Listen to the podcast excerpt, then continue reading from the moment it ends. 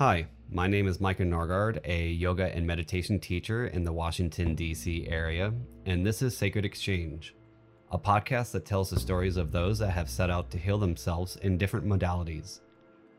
Each guest will focus on what set them on their path to healing and the why and how of that practice. From yoga to the healing arts, this is a sacred exchange of methods and tools to heal. Hi, everyone. Today we are back here at Sacred Exchange. You know who I am. I'm Micah. And today I'm joined by a very near, dear, close friend. I think I say that every single time, but as you're starting to get probably the idea that I invite my friends onto the show that have truly inspired me, have been a mentor or a teacher, or just some way, some way have just shaped the person who I am today. And Jessica, which I'll I'll let her introduce herself in a minute, is just one of those individuals. Um, again, always seems to be embraced, seems to be this this web that spins a lot of these individuals together. But uh, yeah, we met at Embrace Yoga DC as um, a, I was a student coming to one of her yoga classes, and then you know I heard through the grapevine that there was this Reiki thing. And I'm like, what is this Reiki thing? And it was this wonderful training on, and when we won't go too far in depth, but this beautiful energy healing practice and technique. And so I was hooked. I was in the Reiki one and shortly at Reiki two. Still got to go for that Reiki masters. Um, but a friend indeed and a light in this world. And yeah, Jessica, go ahead and just let us know who you are. Well, thank you so much for that beautiful introduction, Micah. Um, my name is Jessica Mahler, and I am a Reiki master, a breathwork facilitator, a yoga instructor, an author, a tarot reader. Um, I wear a lot of hats, uh, but it all comes back to in everything I do, just really interested in energy, but also uh, emotions and feelings and and how to feel them fully, uh, acknowledge them, honor them. And that's been such a huge part of my practice. And I try to bring that into all the things that I do, no matter which hat that I am wearing. So um, thank you so much for having me. It's truly I mean, I was just so amazing that when you just agreed to come on, I was like, oh my lord, my Reiki master is coming on the show, and this is the person that has really helped me accept the lights, the shadows, the the masculine, the feminine, however we see our energy, and how there's so many different structures to explore them in. Right? Um, you've really helped. Always been there. Always just you know being able to help me understand certain things and i'm just very grateful that you are here to talk on such a really really important topic that is sometimes very very very uncomfortable to talk about um and that's grief. And i think it's just you know i think you said it when we were just talking before this and it's very true. We're all grieving right now. So i know you're going to share on a little bit about yourself and how us as everyday listeners, everyday human beings can uh, approach our grief. Go ahead. Yeah. So, um, this is a topic that's near and dear to my heart, and it's uh, something that I've been really dedicated to exploring more, uh, not only in my own practice, but to bring it out into the world to make it more um, I don't think accessible is the right word, but uh, to to kind of release the fear around making friends with grief. I think there's a lot of fear with the grieving process, um, whether that is the death of someone that you love, the loss of a job, um, the loss of life as you knew it, as many of us are experiencing right now, uh, thanks to the COVID 19 pandemic.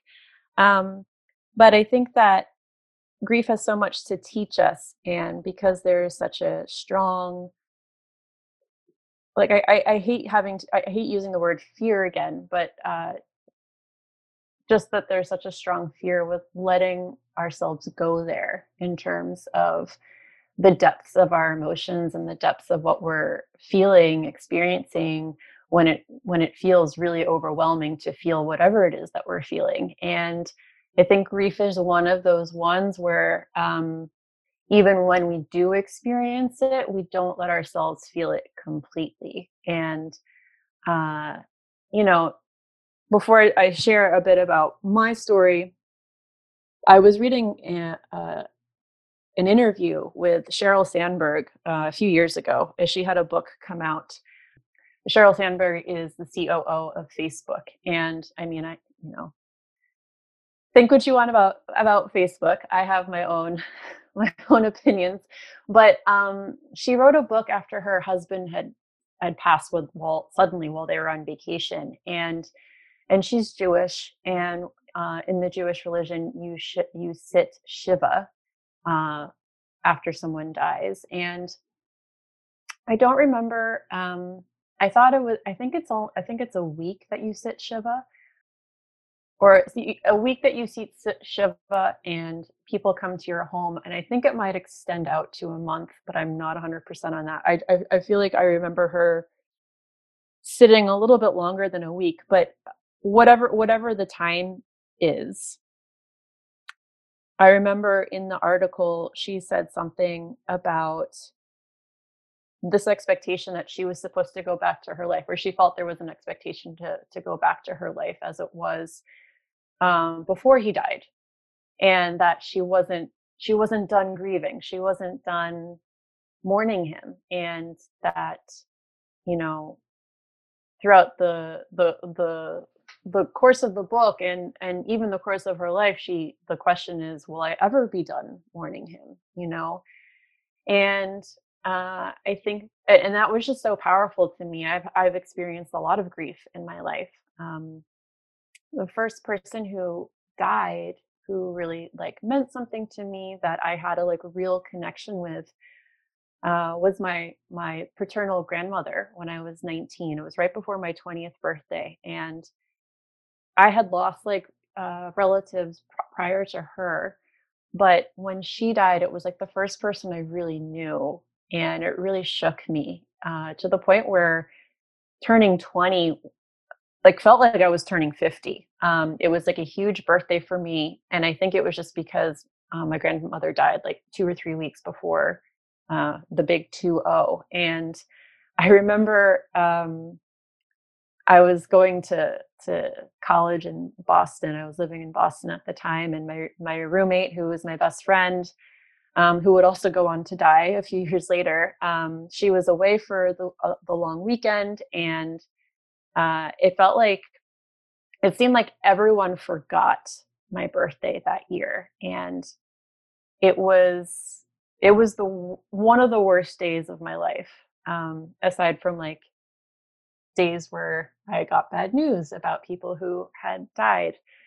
Um, but I, I think that in my grief over my grandmother and and feeling forgotten about on on like this this big birthday to that to me kind of signaled this step into adulthood right? You're not a teenager anymore you're 20 welcome to adulthood you know? And it felt so it felt like an initiation into like an unknown an unknown universe an unknown world. And yeah my grandmother died january that year. And then uh, the following Christmas, my grandfather died, and I ended up. Uh, I grew up with my my maternal grandparents. So my grandfather died that following Christmas, and then uh, almost a year to the day afterwards, my my maternal grandmother died, uh, also around Christmas. So like like within within three years, all my grandparents that I had knew known and grown up with were gone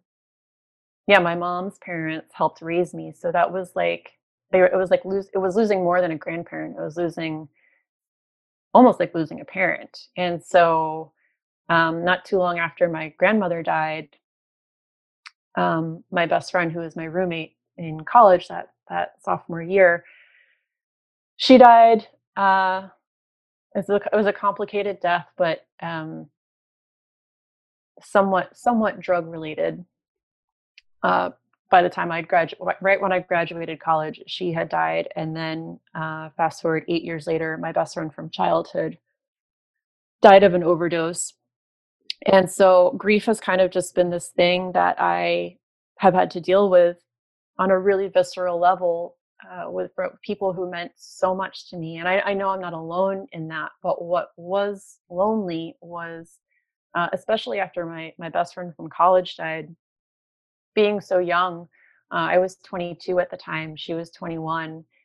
And going through such intense grief, like losing your grandparents, you like know it's going to happen.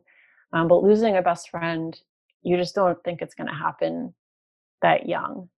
And it really was a lonely experience because no one I knew knew her. Uh, some people, some friends of mine had met her, like visiting me when they came up to visit in college.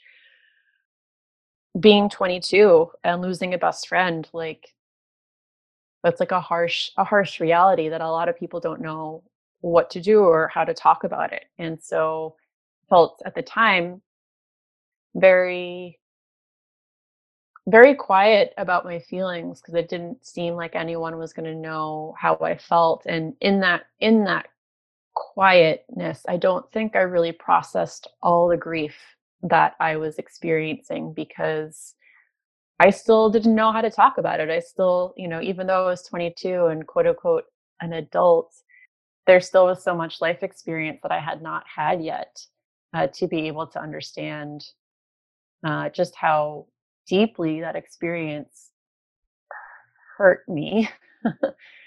and I think that once my my my other friend died when I was 30, uh, I had a little bit more life experience and a little bit more maybe kind of having experience more of the emotional landscape of what it is to be a human being by the time I was 30, I think really helped me in the grieving process, which seemed to take over me. I, I felt like I had no no choice but to surrender to what I was feeling and and the waves the waves that would come. Some of them some of them I knew they were coming on and sometimes it would just it would just happen out of nowhere. It was a very uh, eye-opening and very interesting experience. But one of the most powerful experiences of my entire life. Like I don't think I'd be here talking to you right now um, had I not gone through the death of my childhood best friend um, at 30 and having to go through all those waves and right. be present for them. And I can definitely relate with you, you know, someone that was definitely raised by their maternal grandparents and lost both of them. And that was really the first loss of connection I really felt to mm.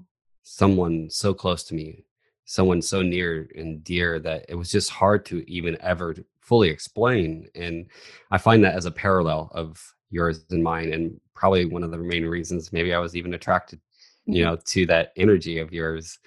Um, you say that it was, you know, all these points, all these anchors in your past of grief, you know, and loss you know when we do the work we definitely realize that the that these do make us who we are today we we start to recognize them. When was that time? You said you know after losing your childhood friend at the age of 30 which is mm-hmm. remarkably like hard. A childhood friend at the age of 30 that is a very long connection and that loss is felt. What what flipped your switch on where you were able to actually sit with your grief and be with it.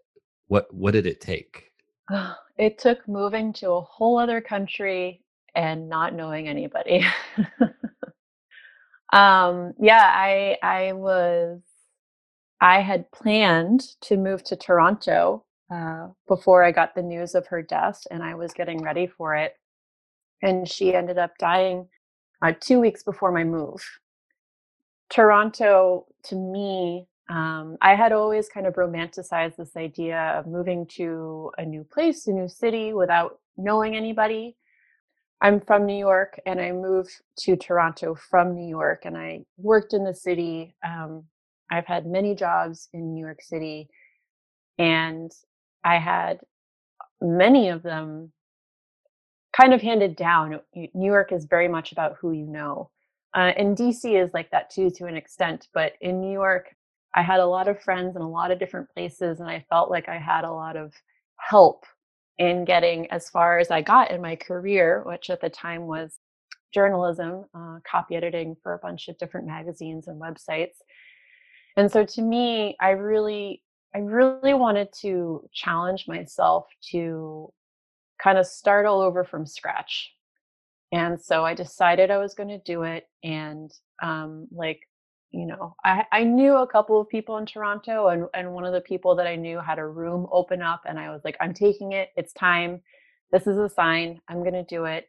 And everything was in motion. And then my friend died. And a lot of people wondered or, you know, asked me, is that still a good idea to move right now? And I was like, yes, get me the fuck away from here. Uh, I don't want to be around anything that reminds me of her. I just need need to like go and be by myself, be with my thoughts. And Toronto was that place. You know, kind of like running to a cave. Um, and I had like I had I had interaction with people. I made friends, um, but it was a very isolating experience and you know all the all the decisions i made at that time i wanted to be isolated i i didn't want to there's almost like i felt like i was burdening my friends after a certain point of like reaching out to them when i felt a wave come on um, many of my friends were there for me at the time and i really I'm so grateful to them for their love and support and for being there.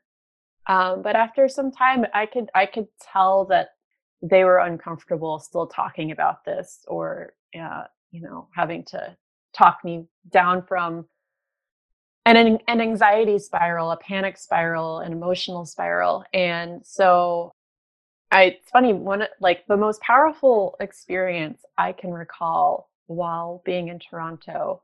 Uh, was feeling a wave come on, me reaching for my phone to call somebody, and just being so overcome and overwhelmed with emotion that I would flip through like the numbers that I transferred over from my American phone to my Canadian phone, and there weren't that many. I didn't, I kind of was like doing a, a weeding out process too of like who I was keeping in my life and who meant the most to me. Um, and that's a powerful practice in and of itself.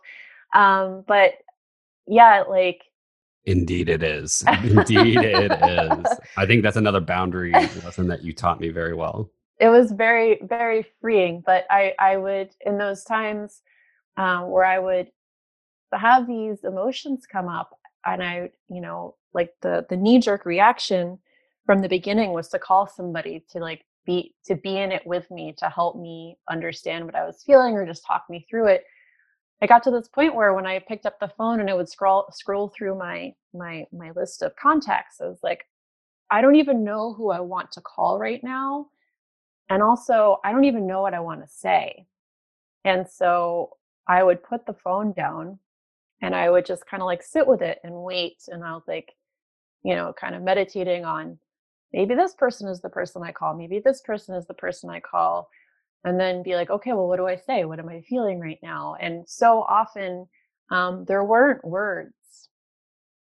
There just weren't words to express what I was feeling. I would just kind of be present for whatever was coming through. And then within a few seconds, it was gone. And I was like, huh, I guess I didn't need to call anybody, you know? and and that happened you know after i that the first time it happened it kept happening and it was like this really almost kind of like an out of body experience like to watch myself grab the phone scroll through who do i want to call mm, i don't actually want to talk to anybody right now let me just see what happens and then a few seconds later like the the rumble would have been would have died down and wouldn't be there anymore. And and so I don't know if that answers your question. I don't I don't it's not that I'm telling people to move to a new country when you're experiencing grief, but I think that the answer is to find alone time. Like the most counterintuitive thing to do. I really I don't think I'd be sitting here talking to you right now had I not lived in Toronto at that time right after my best friend's death to have gone through those waves to be have been by myself and proved to myself that I could handle it. It wasn't going to kill me. I would be able to get through it. And yeah, it was it was like one of the hardest times of my life and it was also like the most magical time of my life.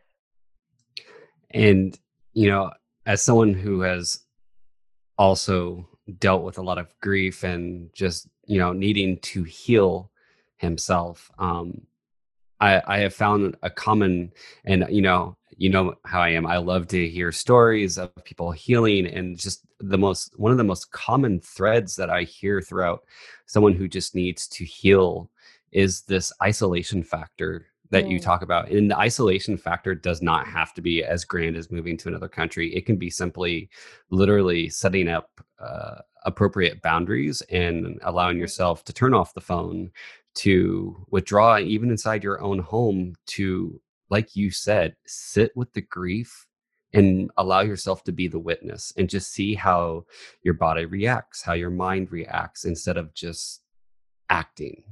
Right. Yeah. Yeah and so i want i want to really thank you for sharing like just your your story of grief and just build it you know that's in powerful enough as it is by just mm. sharing the story right your way of dealing with this through isolation is like i said it's a common amazing thread. And what was what allowed you my next question is and this might be a little bit hard to answer but i don't i don't think it is for you personally um, but what allowed yourself to be the witness? Like was this something that it just oh like because i know for me it was an, a culmination of many different types of practices and mindfulness and awareness and intuition building that was it was finally like this almost aha moment where like you said it was like i could step back and be like oh that's anger wow, that's interesting. Mm-hmm. Let's let's not let this escape my body uh, through foul language and th- throwing and breaking things. Uh, that's a little bit of a chapter of my past there. Um, and instead, my my favorite thing and kind of how I, I, I do it in my head is I call it flipping the switch, mm-hmm. and where I I sit back in my mind, body, spirit, and just go, oh, anger what is this coming from? What is the root of this? And dissecting it and exploring it. And then by the time I'm done, I'm just, I've witnessed it, I've processed it, and I'm just like, oh, wait, what was I doing? Here? Oh, no, yeah. that's nothing. But I wasn't able to do that before. And it was through the, all these different practices, whether it was yoga, and I, I know that you practice Reiki and so many other different amazing and brilliant type of self-care practices which we could probably have a whole episode yeah. on just those uh-huh. um but if you know briefly just tell us like what you envision you know f- for the listeners and for yourself as a way that they could you know not be that individual that is causing burnout for someone else like a friendship because as myself being someone with PTSD as well as TBI, I have been that what I would consider myself, even I had the negative thought patterns of like, oh man, I am a succubus or an incubus, you know, like that, mm-hmm. just that vampire sucking like energy for, away from people because of my downward spirals and stuff. What could everyday listeners do to be that witness, step back, and confront their grief, even though it might be uncomfortable, but to confront it on their own. First, I just want to say that at the time, um, I was not a Reiki master. I don't. I don't even think I knew what Reiki was at the time. Um, I had never practiced breath work. I did not know how to read tarot cards. I was had none of the tools that I have today. so it was very it was just i guess very intuitively led. And i think the the thing that allowed me to be a witness was just this this burning inside of me to write it all down. It's a, my my best friend's death is a really complicated story that started years before she actually died. And so i would go to a coffee shop every day when i was in toronto for anywhere from two to four hours and i would just write in my journal the story of uh, how i found out that she died all the things leading up to her funeral. I wrote down everything I could remember of all the incidents that happened prior to her death that led to it. I really felt I felt like I had to get our story down. It was a really it was a really beautiful cathartic experience. I mean, anyone who saw me in the coffee shops back then definitely saw me crying uh, uh, like every day. And I, I tried to go to a different coffee shop every day so that people wouldn't think I was some crazy emotional girl. uh, I think for for anyone who's who is grieving something today, and um, and I and I also just want to say that like grief isn't just about losing people to death. It's the end of relationships. It's the end of a job. It's the end of life as you know it. I think a majority of us are going through a grieving experience right now, and some people are coming to terms with it, and other people are kind of ignoring or hoping things will go back to the way they were before COVID happened. Um, but I think that's something that anyone can do when they realize that they're grieving, and and I think that some we can be in grief and not realize that we're grieving. And sometimes we have to be in it a while before we realize that it's grief. Uh, and sometimes we won't recognize it as grief at all. But if you are experiencing a really intense time and you recognize it as grief, to me, I think grief just is, it shows us the end of one chapter before a new chapter is about to start. No, you've definitely you've definitely taught me to I hate to sound so cliche, but you know, when one door closes, another one is going to open. Mm-hmm. And you taught me this sense of vulnerability and receptivity. To be always receptive was just this common theme throughout all your of your trainings, all your classes, all your practice, everything that you offer is just this intuition building of trusting the inner teacher, trusting yourself and not judging yourself and just really at the core of everything self-acceptance. I really want to thank you for sharing you know your your past story and you know how you sit with the grief which is really hard to do and whether you have to sit with the grief in silence sit with the grief with tarot sit with the grief as you write down journaling what could everyday person that is listening what is a, a general practice that each day if they're dealing with grief how could they approach it? Like i said if you're in grief and you and you realize you're in it it's this this practice won't really be helpful unless you realize you're grieving but if you're if you're in it and you realize that you're in it i think it's a really helpful practice to take out a notebook and identify the person you were before you felt this intense experience before you felt like cut to your knees, before you felt like you were really struggling to breathe. Because in Chinese medicine, grief is associated with the lungs.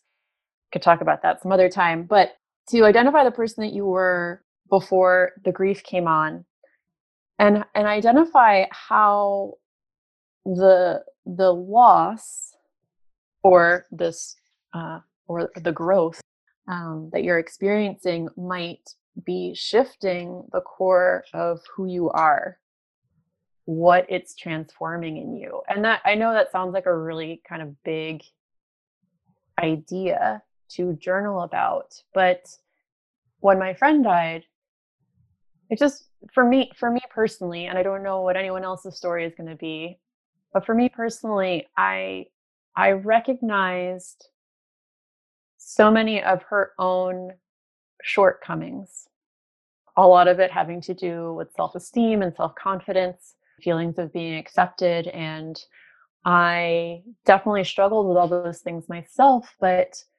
I also recognized that I was carrying a lot of her weight and I, I allowed a lot of her stuff to affect me or the way that she not not necessarily her past but her her beliefs and her opinions and i recognized how they affected me and how they were holding me back how they were holding me down and the part of myself that i was kind of like ready to shed with her being gone and i think that it's it's definitely not an easy exercise but I think that whenever, you know, even if you don't know how it's transforming you at the time, to write down what you're scared about letting go of, to write down what you're scared of, about how this experience might change you.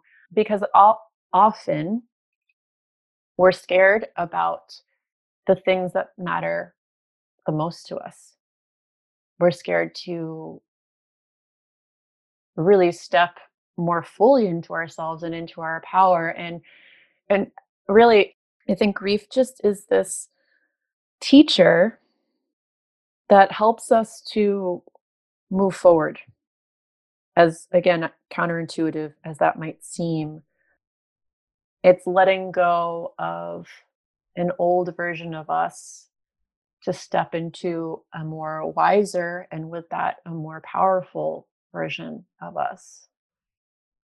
I cannot thank you enough for coming on here and sharing such just a you know a paragraph of your story of all these you know not even a chapter. I feel like we could talk forever just on on this for another 45 50 minutes who knows i just want to say thank you so much and um, as always uh, in your own way uh, whether it's a salutations or a greeting we just really want to honor your your path, your journey, and whatever grief that you might be learning from in this moment or moments before.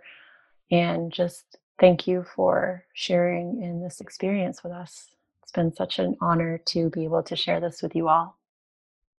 Jessica, thank you again so much for sharing that just a little bit a part of you and if listeners want to get a hold of you, they want to reach out, they want to know more about grief or working with you personally, at least just getting to know you a little bit more and follow mm. your story, how can listeners find you? How can they get in contact with you? Sure. Well, you can visit my website www.jessicamahler.com. There is there's a lot of information about me and what I offer there: breathwork, Reiki, tarot, private yoga, whatever. And uh, I also there's an option to join my newsletter if you want that. And uh, often it's like a Dharma talk um, plus updates on events and workshops and classes that I might be teaching. Um, but you can also find me on social media on Instagram. Uh, my handle is live underscore your underscore light. Live your light. And that's how you can find me. Again, thank you so much, Jessica. And listeners, until next time. Thanks for listening to the Sacred Exchange podcast. Make sure you leave a review and comments below. And if you were inspired and felt the call to share a part of your healing story, use the email in the description and reach out. Until next time, keep unraveling, keep learning, and remember your breath, your energy, and divinity.